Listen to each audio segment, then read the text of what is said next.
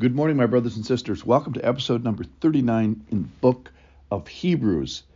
You're in a podcast called Be With Me, where we look seven minutes to try to figure something out from the Bible. Today I'm going to title this uh, A World Before Promises. That's half the title. The other title is A World Before Promises and How We Consider Him Before We See the Promises Come True. So faith is knowing something is real before you see that it's real, and eventually, um, our faith will become sight. And after it becomes sight, no faith is necessary. So there's like a chance for faith, and the chance for faith is this unknown path. It might be a short-term path, it might be a long-term path, but it gives us an opportunity uh, or a chance for faith. It requires not knowing where we, we are going or not knowing the end point.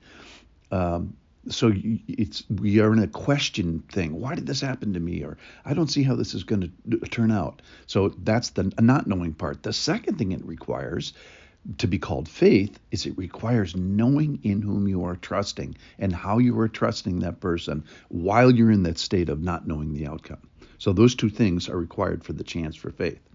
All right. So while you are on this unclear circumstances stancing journey are you trusting in God's character? How do you consider? Are you considering Him in the right way?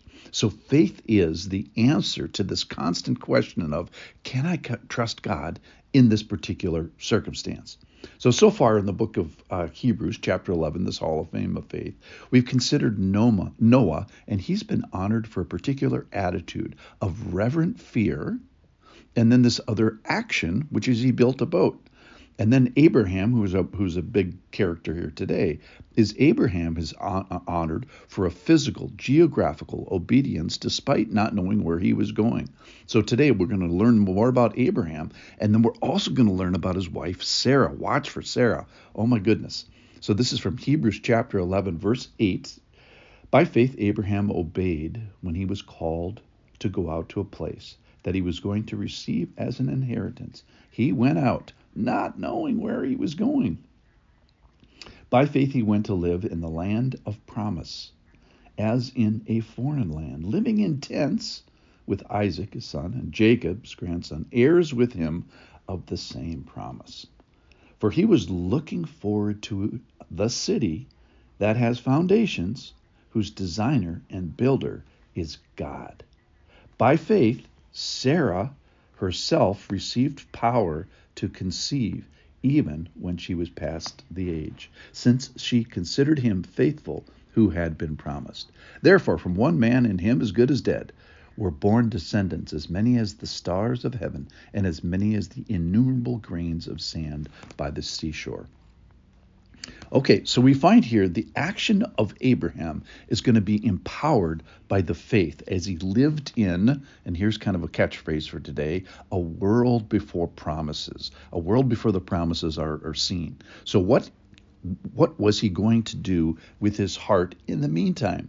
So you and I, we basically live in a world before promises. And I know lots of the promises of God have come true, but there's there's lots that we don't see yet. And the, the question today is what are we going to do with our trust and our hearts? And will we have faith in the meantime?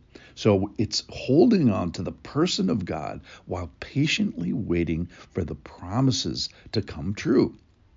So while we are not knowing where this journey is going and how it's going to turns out, what are we going to do? Are we going to obey when called? Are we going to uh, uh, do the right thing? So we find Abraham here looking forward to a city. Listen to this. He's, he's looking forward to a city which has foundation. So the roots and the rocks and the walls, it's a city that's so thought out that that the walls start out not from the dirt, they start out from under the dirt. And it's this accomplished, designed, built city while he was in a tent. It's just a great picture. So he's under canvas. It's it's faith is knowing and anticipating and looking forward to a city when all he sees is a tent. And faith is seeing a city when all you see is canvas. And faith is seeing live descendants when all he has is this is the son and, and a grandson. So it's it's a great example. Faith, uh, Abraham is a great example of faith. All right, so let's look at Sarah. By faith, Sarah herself received power to conceive even when she was past the age, since she considered him faithful, the Lord, who had promised. So it's Sarah considered him, underline that. Sarah considered him faithful. So when she was old and past the age, that is menopausal, uh, she believes in the Lord. So faith is how you consider God in the world before promises. And Sarah is a great example of that. So she is eventually going to get the power to conceive, and her faith is going to be sight, and she's going to get Isaac, and she's going to get this this whole nation that she may not see all of it. But before that, here's what she sees. She's past the age. So she's past the age. She describes Abraham as being as good as dead the point is, before she gets Isaac, before she sees how this, how this turns out, what, she'll, what will she do with her trust? In whom will she trust before the promises become evident? So faith is how you consider God, like Sarah, during these dicey circumstances, during unseen circumstances. So consider your circumstances today. Maybe you're asking, "Hey, why do I have to work with that person?" Or why cannot I cannot conceive a baby? Or why does that person have to die? Or how am I going to make ends meet financially? Or why is that person that I married, why have they disappointed me? Or why do I have this new lump that may be a cancer? Or why did I get paralyzed? So faith is how we consider him in the world before promises. My prayer is like Abraham. May we have actions that are empowered by faith when we don't know where we are going, when we don't know how this is going to turn out.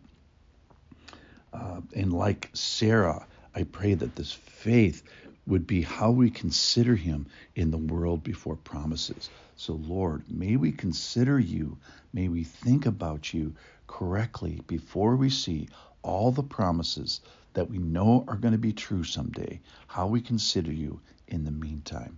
Let us consider you like Sarah did. Let us consider you like Abraham did. Let's trust in your promises while we live in the world before promises. Thank you for listening.